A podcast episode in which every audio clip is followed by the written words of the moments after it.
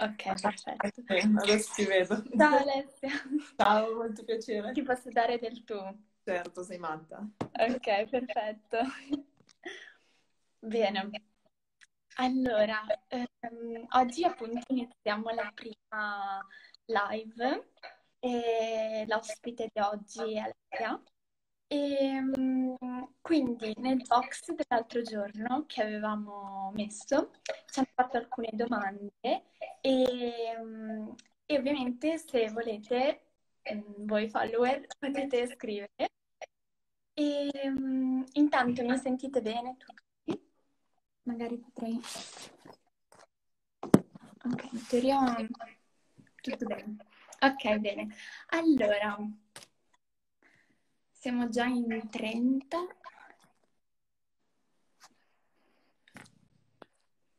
Ok, dai, possiamo iniziare. Allora, ehm, intanto io sono Stefania.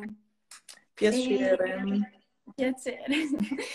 e, io diciamo che ti ho vista molte volte al campo di atletica, qui di Pordenone, e quindi sì, è un viso già noto e quindi mi fa proprio un sacco piacere, insomma, eh, intervistarti.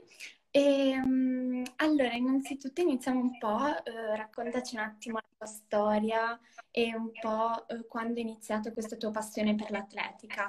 Quindi quando hai scoperto il talento anche che avevi per il salto in alto. Allora, innanzitutto ciao a tutti e, e, grazie per, per l'invito. E, si sente? Sì, sì, si sente tutto Ottimo. bene. E, dunque, io ho iniziato a fare atletica fondamentalmente a causa di mio padre, che è un appassionato sportivo, è uno Stakhanov dello sport veramente e, e, che mi ha portato con sé prima a tutte le gare podistiche del Triveneto, credo, e poi in campo quando ho iniziato ad allenare eh, una, una, squadra di ragazzi nella pista di Pordenone che ben conosci. Uh-huh. io sostanzialmente ero la figlia dell'allenatore, eh, quindi quella attaccata alle gonne di tutti e il posto mi è piaciuto, era il mio parco giochi e ci sono, ci sono rimasta. E ho un legame viscerale con la pista, direi. E mm, poi, vabbè, eh, sono cresciuta, ho iniziato praticando tutte le discipline dell'atletica, eh, facendo anche la, la, la mezzofondista, so che sembra inverosimile. E, e mm, poi appunto sono, sono cresciuta e quello che poi è stato il mio primo allenatore di salto in alto, Gianfranco Chessa, e ha, ha, intravisto delle qualità che potevano essere spese nella pedana del salto in alto e un po' alla volta mi ci ha portato, mi ci ha fatto appassionare e poi insomma quando le cose vanno bene poi ti appassioni abbastanza facilmente, devo esatto. dire. e, Quindi diciamo che il talento eh, l'ha scoperto un po' il tuo allenatore. Sì, è stato, ha fatto tutto lui, io semplicemente andavo al campo, mi, mi, divertivo, c'erano i miei amici, nel tempo si è formato poi un gruppetto, l'occhio l'ha avuto, l'ha avuto Gianfranco e poi ci ha lavorato sopra e mi ha portato a prendere consapevolezza nel tempo, sicuramente. Bello, bello. E quindi um, quindi un po' ti ha spinto a scegliere, cioè un po' tu hai scelto il salto in alto e visto che eri brava e, e quindi hai continuato per quella strada. Sì, oh, mi piacevano in generale tutti i salti e anche il salto in lungo mi è sempre piaciuto molto. Mi piace correre, ma dopo un po' si fa troppa fatica. è l'attività della domenica, va bene. E mi piacevano molto anche gli ostacoli, devo dire, l'idea della ritmica degli ostacoli è veramente interessante. E, um, poi appunto ho iniziato a essere convocata alle rappresentative prima provinciali, poi regionali, poi nazionali nel salto in alto ed è anche stata la disciplina che mi ha dato più emozioni, più sensazioni, che ho allenato di più e con la quale mi sono confrontata di più e che mi ha costretto al confronto con me stessa. Quindi eh, me, ne sono, me ne sono innamorata poi perché ho iniziato a cercare di saltare più alto, di correre meglio, di, insomma, di, di, di ottenere di più e, e, quella è stata poi l'inizio di, una, di una ricerca in qualche modo. E quando poi sei dentro qualcosa, ci sei tanto tanto dentro, ti interessa, ti piace, ti, ti, ti coinvolge e da, da tanto e questo poi è stato salto in alto. Bene, bene. E quando hai vinto, eh, diciamo nel podio, eh, la tua prima gara importante, quanti centimetri hai saltato e quando è stata la tua prima vera gara importante? Dunque, la, la mia prima gara importante è stata uh, il campionato del mondo giovanile eh, a Bressanone nel 2009 ehm, dove saltai uh, 1,87. Wow, bravissimo. E quindi sei arrivata nel podio? Mi hai proprio... E lì diciamo che era andata particolarmente bene. bene. mi ricordo l'inno, mi ricordo l'inno. Caspita, e come ti sei sentita? Ti sei sentita soddisfatta dei tuoi, dell'obiettivo? Guarda, quella è stata proprio un'occasione nella quale mettevo per la prima volta il naso fuori dall'atletica nazionale, mi confrontavo e avevo occasione di vivere la, la, l'atletica internazionale giovanile che è bellissima perché è estremamente divertente, piena di colori, di scambi, è proprio è uno scambio anche culturale, no? non solamente uno scambio sportivo, cioè è la prima volta che vedi persone che parlano una lingua diversa, che mangiano cose diverse, che portano il piumino il 15 di agosto perché sentono freddo in Italia, eh, e, oppure che vanno in giro in maniche corte. È, è, è bello, è divertente e di quello mi porta porto a casa una grande sensazione, una grande emozione rispetto a quello che c'è nel mondo, ecco. E, e poi mh, è stato eh, è stata una situazione nella quale ho, ho, vissuto talmente tanto profondamente, con talmente tanto entusiasmo che poi quel, quelle emozioni me le sono portate dentro e sono ancora quelle che oggi mi portano in pedana, cioè l'idea di poter competere, di essere lì, di spingere, di provarci, eh, sono nate lì e, e mi hanno aiutato poi a superare anche degli altri momenti. Quella è proprio l'atletica, quella e quella degli anni successivi è stata l'atletica che mi ha, mi ha proprio messo dentro la, la, l'energia che può avere questo sport e che lo sport può dare. Bello. E, ehm, e ora quante, quante, volte a settimana ti alleni e quante volte a settimana ti allenavi, magari prima della pandemia? Ma guarda, noi in realtà siamo stati abbastanza fortunati perché a parte con il periodo del lockdown uh-huh. serrato per tutti, poi abbiamo sempre avuto la possibilità di allenarci in quanto professionisti. E quindi in realtà io mi alleno regolarmente, adesso circa, vabbè, tutti i giorni, ogni tanto c'è il doppio, eh, doppio allenamento, mattina e pomeriggio, eh, è il mio lavoro. Giusto.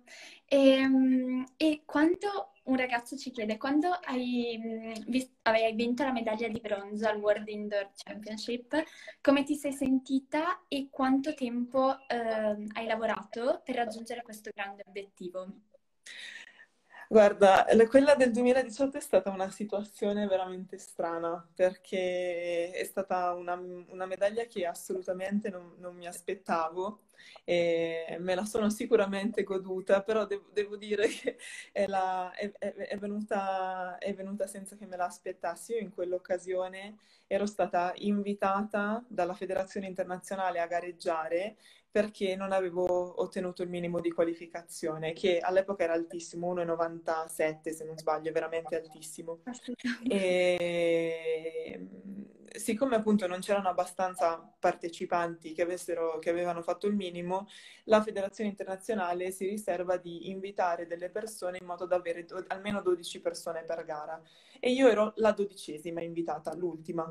E, e quindi sono andata, sono andata lì eh, con uh, delle aspettative basse rispetto alla possibilità di scalare una classifica o di prendere una medaglia e semplicemente me la sono, me la sono giocata. Sono andata in gara col coltello fra i denti come sempre e, ed è stato bello uh, la, è stata bellissima la sensazione di, di, di, di, capire un po' alla volta durante la gara che stava andando bene, tanto bene. E è stata una gara un po' strana perché poi non si è giocata su misure alte. Io ho vinto il bronzo con 1,93 e penso che non fosse successo mai negli ultimi, negli ultimi, anni un campionato del mondo. Però va bene, poi quando sei in gara porti a casa tutto. Le gare sono gare, basta. esatto, esatto.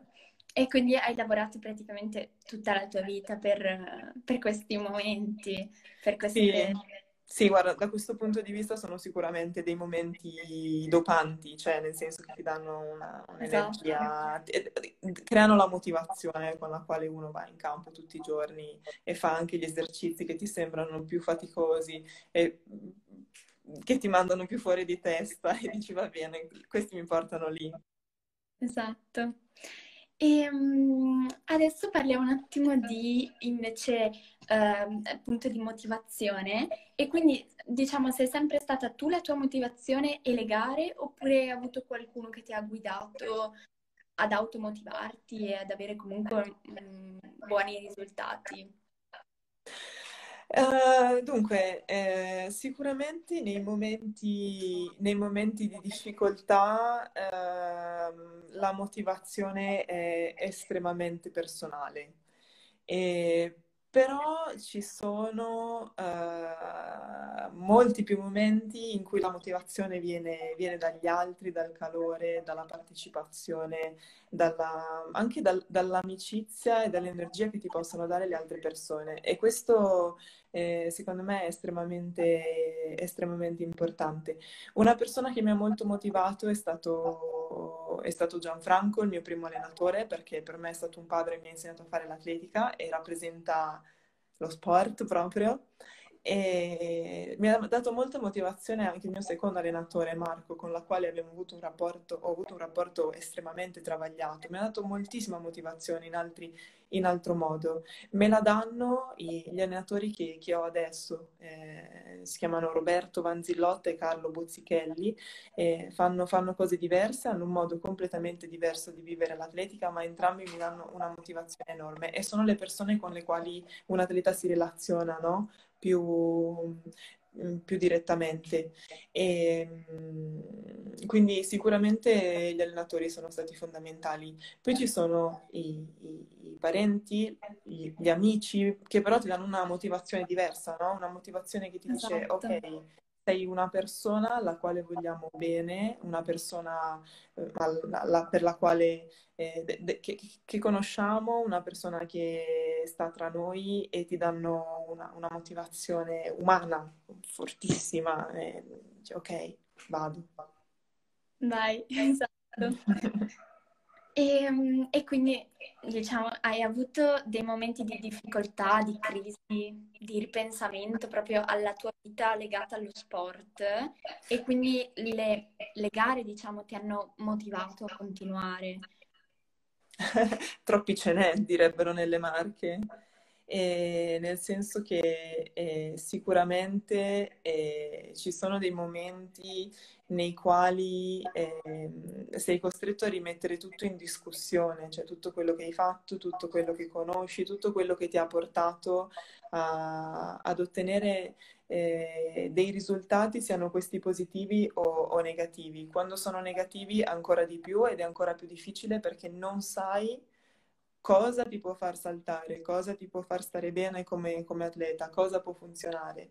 E ci sono stati dei momenti per me particolarmente difficili. Uno sicuramente è, è stato quando i miei coetanei hanno iniziato a fare l'università e io invece ho finito le superiori e mi sono iscritta all'università, ma facevo prevalentemente atletica.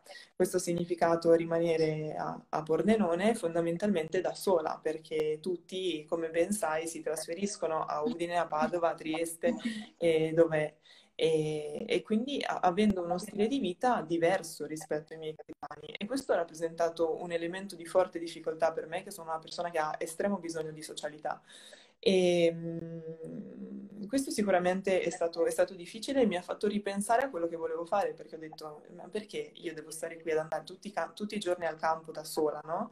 E siamo io e il, e il mio allenatore. E lì sicuramente sono state le gare, le emozioni e le soddisfazioni che l'atletica mi stava dando in quel momento a tenermi a, tenermi a galla. Anche se devo dire che nonostante in quegli anni abbia saltato alto e abbia fatto molto bene, la, la, la, la ferita della mh, diversità tra la mia vita e quella dei miei coetanei rimaneva sempre aperta ed è sempre stata un tasto, un tasto dolente. E poi è stato diverso sicuramente perché le persone, i miei amici hanno iniziato a lavorare, per me questo è, è un lavoro, cambiano, eh, le, le, ci si avvicina molto di più, no?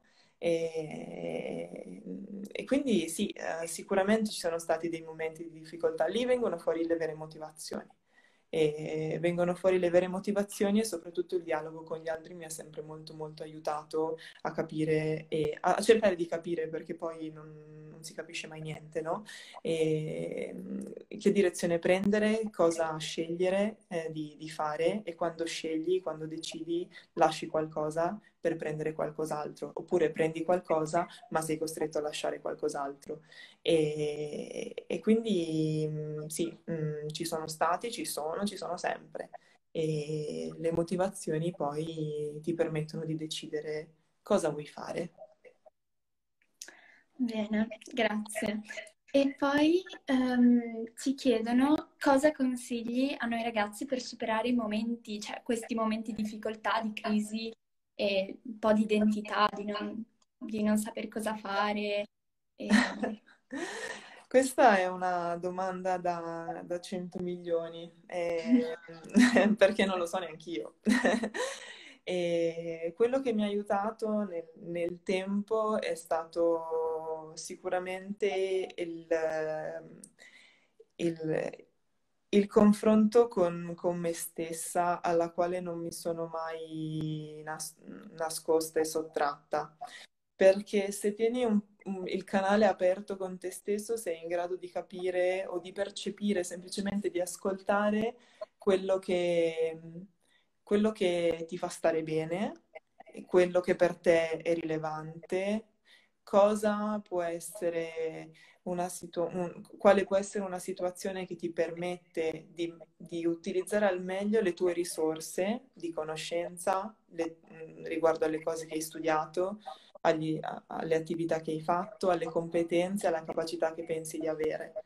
E, e penso che appunto questo possa essere un, il modo più semplice per superare i momenti di, di difficoltà o di crisi di, di, di, identità, insomma, o di, semplicemente di, difficoltà.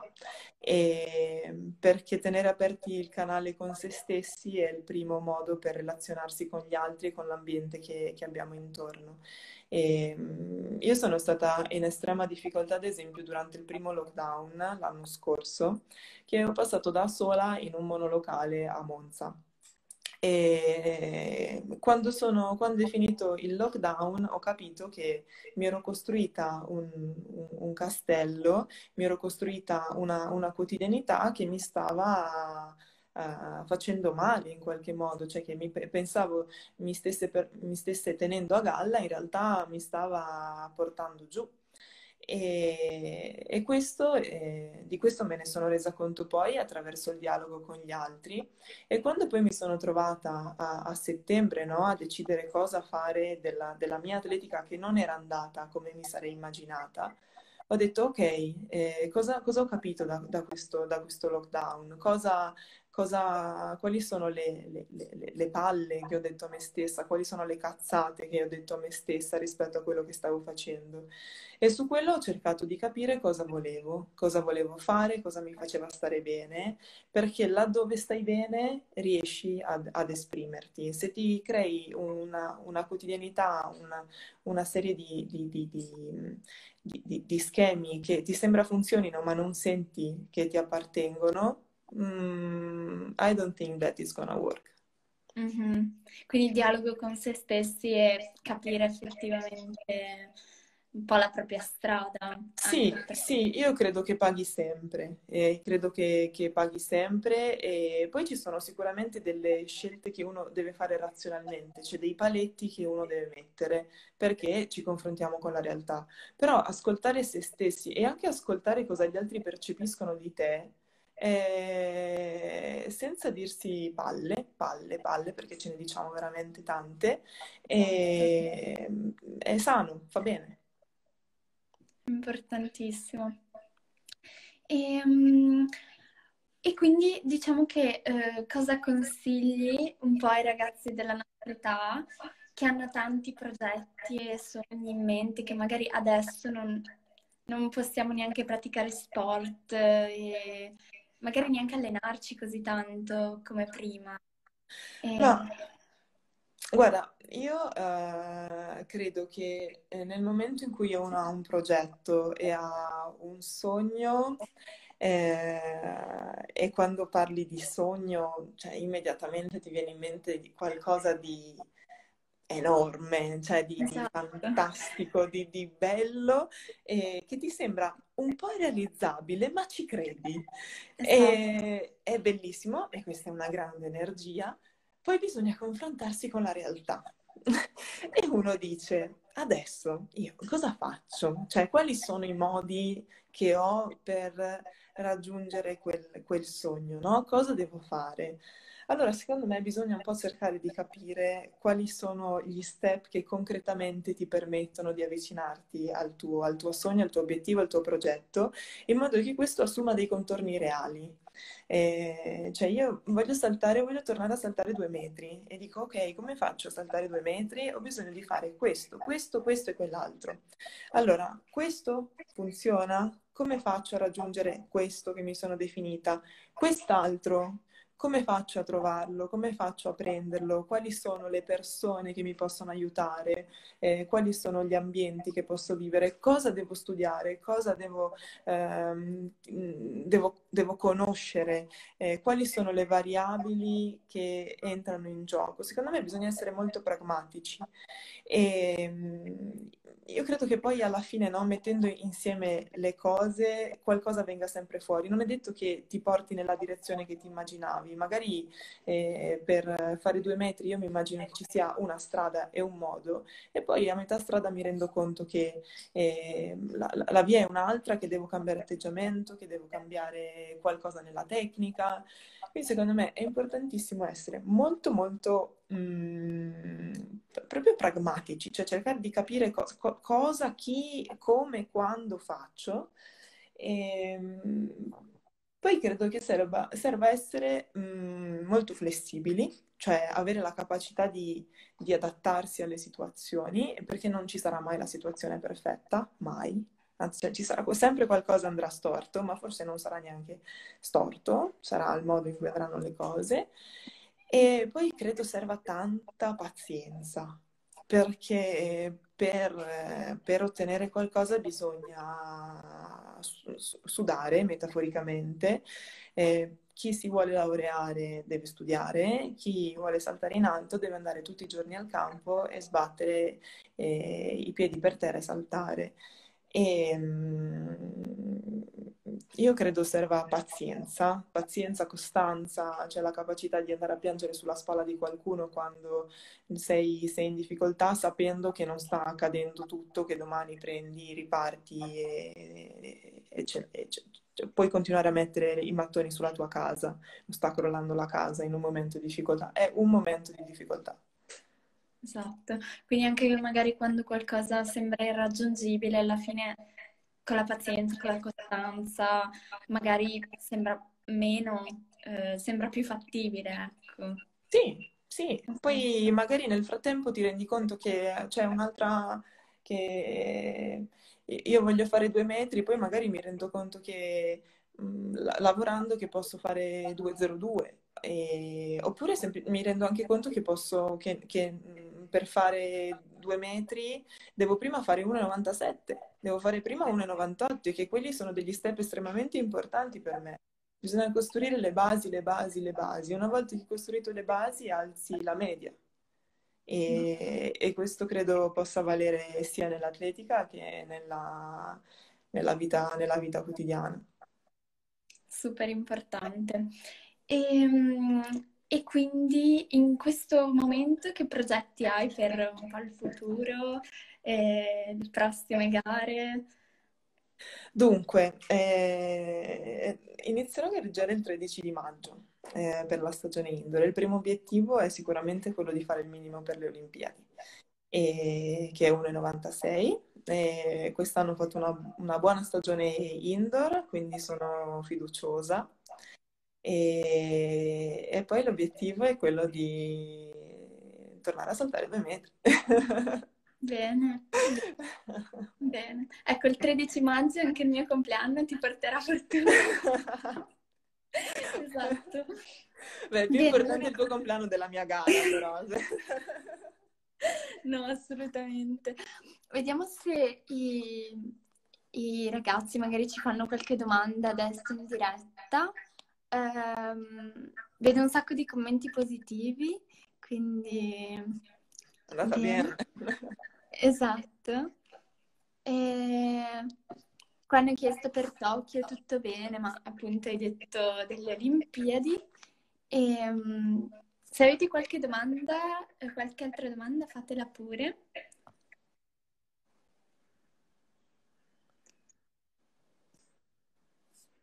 Ecco, e, e quindi così dai. Bene. E, aspetta che forse hanno fatto. Um, una ragazza ci chiede, hai mai pensato di diventare allenatrice di questo sport?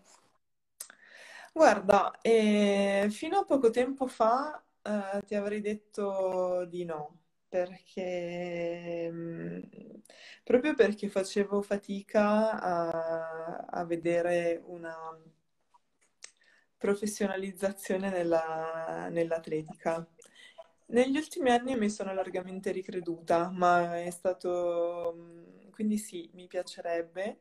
E mi piacerebbe poter fare l'allenatrice anche dei, dei bambini, mm, dei bambini e eh, anche di salti in alto in realtà, cioè mi piacciono due, i due ambiti perché credo sia una, una, un'attività di base estremamente importante per tutti eh, quindi in primis per i bambini più piccoli, eh, che permette di giocare veramente, cioè utilizzando il corpo a 360 gradi, perché nell'atletica si fa tutto. E mi piacerebbe anche pensare di trovare qualche ragazzo che salta, che ha delle, delle qualità e mm, sarei veramente curiosa di confrontarmi con l'esperienza di stare dall'altro lato no? della, della, pedana. Esatto. Eh, sì, con tanta pazienza e anche, credo, sopportando la, la, frustrazione dell'allenatore che vedrà sempre le cose che, che si immagina dove, dovrebbero essere perfette e non realizzate, perché noi atleti siamo di carne ed ossa e abbiamo dei grossi limiti. e quindi sì, sì, mi piacerebbe. Bene, e um, un, altro, un altro ragazzo ci chiede come gestisci la tensione in gara. Eh, dunque, gestisco la tensione in gara ehm, in, attraverso il, delle pratiche di training autogeno. E, ehm, quindi controllo moltissimo la respirazione e il battito cardiaco. Eh, perché il salto in alto è una disciplina esplosiva, eh, per cui in uno o due secondi eh, devi esprimere il, tutto quello che hai allenato in mesi, però allo stesso tempo è una, è una gara molto lunga, cioè noi stiamo in pedale un'ora e mezza, due per fare dieci salti, no? Eh, quindi il, si tratta sì di saltare alto quando devi saltare, ma anche di evitare di sprecare troppe energie nervose quando non stai saltando. E quindi sì, ho utilizzato delle pratiche di, di training autogeno, soprattutto quest'anno, che devo dire mi sono state molto utili. Poi la tensione della gara in realtà è anche il motore eh, che ti permette di saltare. Sì, se non ci fosse tensione sarebbe veramente difficile E, e credo, che anche, credo anche che la tensione, la, l'ansia, quella che viene letta come ansia per gara, sia fondamentalmente la gara. Cioè, chi riesce a gestirla meglio ottiene di più dalla, dalla sua gara. È un motore incredibile. Bene, e, um, un'altra domanda forse un po' più tecnica. Esistono associazioni di atletica oppure ogni atleta si allena da solo con l'allenatore e si iscrive alle gare? Forse magari intende a livello, insomma, come il tuo. Eh, ma allora, eh, sì, a livello, vabbè, a livello eh, giovanile ci sono tantissime associazioni. E non so, tu eri iscritta, immagino, all'equipe. Sì. Esatto. E sì, ci sono tantissime associazioni sul territorio, insomma, basta eh, informarsi alla sicuramente, insomma, ognuno si, si saprà, cioè si, si, otterrà informazioni. E, um, noi atleti professionisti in realtà facciamo comunque parte di, di, di gruppi sportivi. io sono, faccio parte del gruppo sportivo delle Fiamme Gialle, quindi eh, sono, sono, un militare. E poi nello specifico noi ci alleniamo da, da soli o in gruppetti perché la, la disciplina diventa talmente specialistica e, il lavoro è talmente specializzato che bisogna creare delle condizioni che nella maggior parte dei casi eh, sono, sono, tali solamente per un atleta, per cui io vado a cercarmi l'allenatore, eh, vado e, e, difficilmente trovo nello stesso territorio con lo stesso allenatore un atleta che fa la mia, la mia stessa attività, capita, cioè ci sono dei saltatori che si insieme Mm, però la disciplina, siamo pochi, siamo pochi. Se poi uno vuole fare l'atletica anche da grande, però fa multidiscipline e lo fa perché ha, gli piace eh, come, attività, come attività ricreativa, ci sono i gruppi e ci si diverte tantissimo. Io ho fatto i campionati di società fino a pochi anni fa, erano con, con degli, degli adulti, gente anche più grande di me che sembrava quasi responsabile, abbiamo fatto delle trasferte incredibilmente pazze. Esatto, si vedono poi queste, queste occasioni così della vita. E, um, e, poi un altro ragazzo ti crede il tuo segreto è l'acqua della fontana vicino a casa. Giusto? Certo, certo. Infatti è stato un dramma quando l'hanno chiusa perché c'era la trazzina. Un dramma. Ma... Ma ora tu sei qui a Pordenone? No, al momento sono a Como. Ah, ok, ok. Bene. E quindi starai per un po'... Cioè adesso sei... Sì, sì, immagino, immagino di poter stare qui per, per un po', insomma. Mi sono trasferita l'anno scorso, ho fatto... Eh, anzi, io sono stata a Pordenone fino al 2016. Dal 2016 al 2019 sono stata ad Ancona. Nel 2020 sono stata a Monza e nel 2021 mi sono trasferita a Como, però insomma sostanzialmente poi dal punto di vista sportivo mi muovo tra Milano e, e Como, ecco. E forse ho trovato una sede definitiva. Bene. vedremo, vedremo. Mi sa che c'era una domanda sul doping, può essere? Uh, sì, forse una delle prime che non ho letto. Ah, il doping è nello sport professionistico e non solo. Cosa ne pensi e cosa faresti se avessi potere decisionale? Ah, uh, porca miseria, mi sono, mi sono fregata da sola perché questa domanda è difficilissima.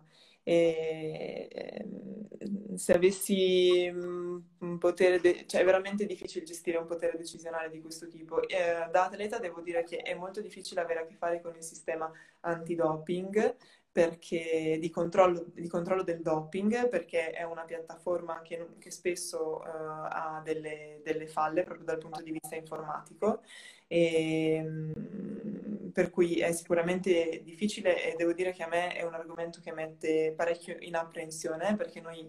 Eh, allora, il, la, la piattaforma antidoping funziona così la VADA, che è la World Anti-Doping Agency, ha istituito questa piattaforma sulla quale noi eh, ogni giorno dobbiamo indicare eh, un'ora, quindi uno slot di 60 minuti, in cui siamo reperibili obbligatoriamente per fare il, il test antidoping. Per cui se non veniamo eh, se non siamo reperibili in quell'ora nel luogo che abbiamo indicato, siamo passibili di mm, penale.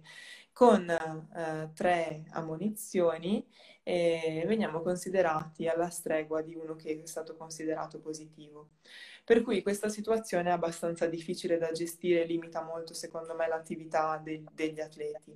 E, dall'altro lato, eh, sicuramente il doping va perseguito e non credo che debbano essere insomma, giustificate le persone che sono state trovate positive o i sistemi che permettono alle persone di nascondersi. E questa è un'opinione probabilmente molto banale, però è assolutamente è, pers- è, è personale, ma è, è, banale ed è pubblica, cioè, così, immagino sia così per tutti. Sicuramente il sistema va implementato, va implementato perché devo dire che è per noi un argomento molto molto stressante eh, in termini di gestione. E, quindi mi concentrerei sulla tutela dei, degli, atleti, degli atleti puliti, ecco, e tanto quanto sul perseguire chi invece non lo è.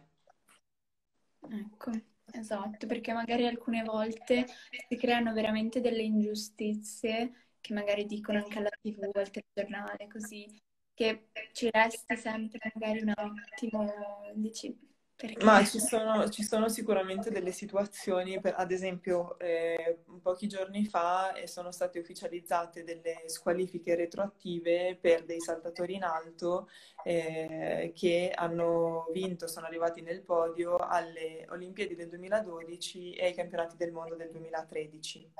E,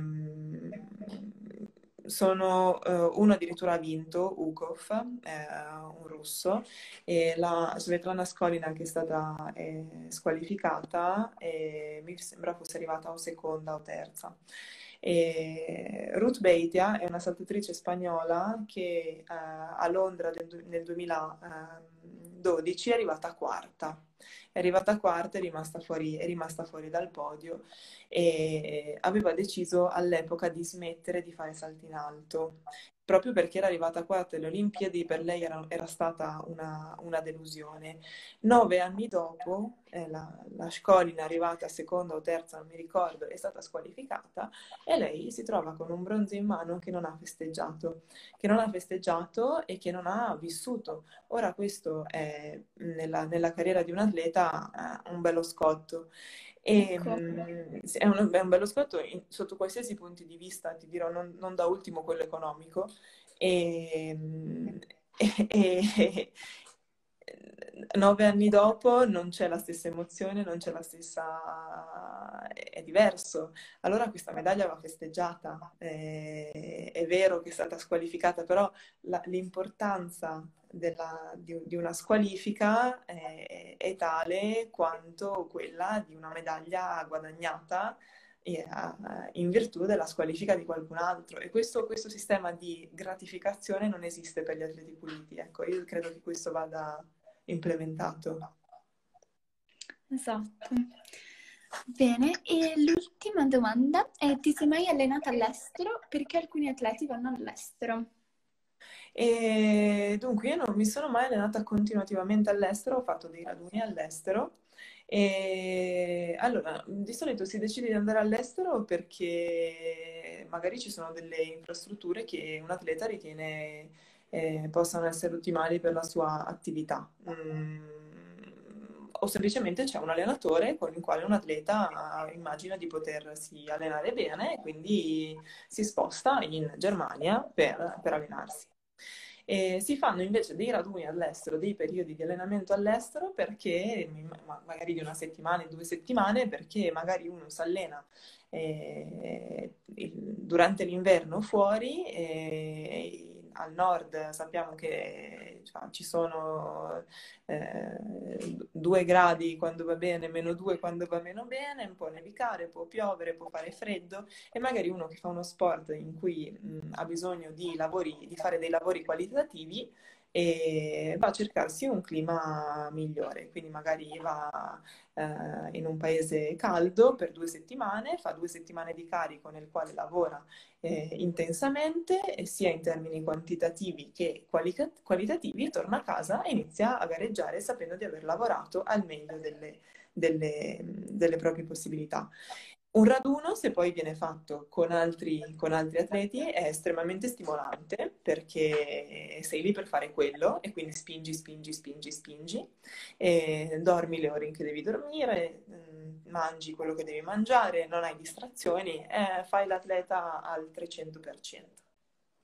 E ti piace come, come stile, diciamo, di raduno? E, e, I raduni sono, sono, molto interessanti, cioè sono dei periodi in cui, in cui, spingi. Io personalmente non riuscirei a staccare completamente la mia vita personale, credo, da, da, dall'atle, dalla, dall'atletica, cioè credo che le due cose possano andare benissimo eh, insieme, anzi eh, è necessario ogni tanto anche non staccare dall'impegno continuo. Però in quelle due settimane in cui sei in raduno lavori benissimo e metti via tanto, tanto, tanto lavoro che poi è utile. È un piccolo sacrificio di, di, di socialità e di vita che però è, è, ti, ti, ti, dà tantissimo in termini professionali e poi in raduno si sta bene perché se sei con altri atleti ti diverti. Esatto, avete tutti poi la stessa passione. Sì, sì, esatto, esatto. E, um, un'altra domanda, i risultati dell'antidoping non sarebbe possibile averli prima della gara? Come tempistiche? Ma guarda, adesso il sistema è stato elaborato per cui in realtà noi abbiamo un passaporto biologico e i test non ci vengono fatti direttamente in funzione di una gara, ma ci vengono fatti sempre, si fanno a, a sorpresa oppure si fanno eh, in una competizione solitamente dopo la gara e, e quindi viene creato una, un, appunto un passaporto biologico nel quale eh, di volta in volta vengono raccolti i, i risultati sul, sulle, sulle, urine o sulle analisi che sono state fatte sulle urine o sul, sui campioni di, di sangue, e, per cui non vedi, non vedi se specificamente eh, un atleta è stato dopato in quel giorno lì, vedi se è stato dopato in quel periodo in funzione di, di quella gara. Credo che la domanda fosse in relazione ai, ai mondiali. Esatto. Esatto. Lì questo è il, è un, il, il problema per cui eh, queste, eh, queste ri, ri, riclassifiche, diciamo, riscritture di classifiche vengono fatte così tanto tempo dopo e che eh, la, il doping è molto più avanti dal punto di vista tecnologico dell'antidoping, per cui quando quei tam- campioni vengono testati la prima volta, non, probabilmente le sostanze con cui gli atleti sono stati, si sono dopati non sono state ancora... Eh, non sono individuabili perché non sono note in quanto sostanze dopanti. E quando uno poi fa il, il test antidoping vengono prelevati due campioni, il campione A e il campione B. Il campione A viene testato immediatamente, il campione B viene conservato e viene ritestato mediamente 7-8 anni dopo, alla luce delle nuove tecnologie. E questo è il motivo per cui oggi, nel 2021, vengono squalificati persone che hanno gareggiato nel 2012 e nel 2013. Ecco. Bene, e giustamente con le nuove tecnologie si vengono a scoprire un sacco di nuove cose. Sì, sì, sì, sì. Però sì, sarebbe molto bello se si potesse, se fosse live.